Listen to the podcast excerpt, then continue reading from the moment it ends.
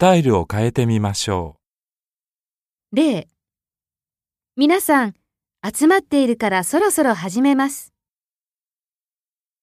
皆様お集まりですので、そろそろ始めたいと思います。1スピーチを株式会社アジア映画の山田さんにお願いします。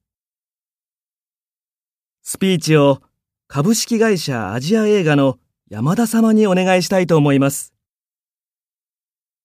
2渡辺さんは大学で日本の音楽について研究しています。渡辺様は大学で日本の音楽についてご研究でいらっしゃいます。3今日の主役が来ていますから拍手で迎えましょう。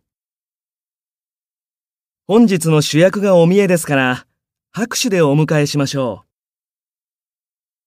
4それでは次のプログラムに進みます。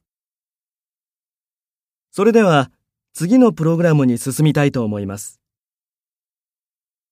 5そろそろお開きにします。そろそろお開きにしたいと思います。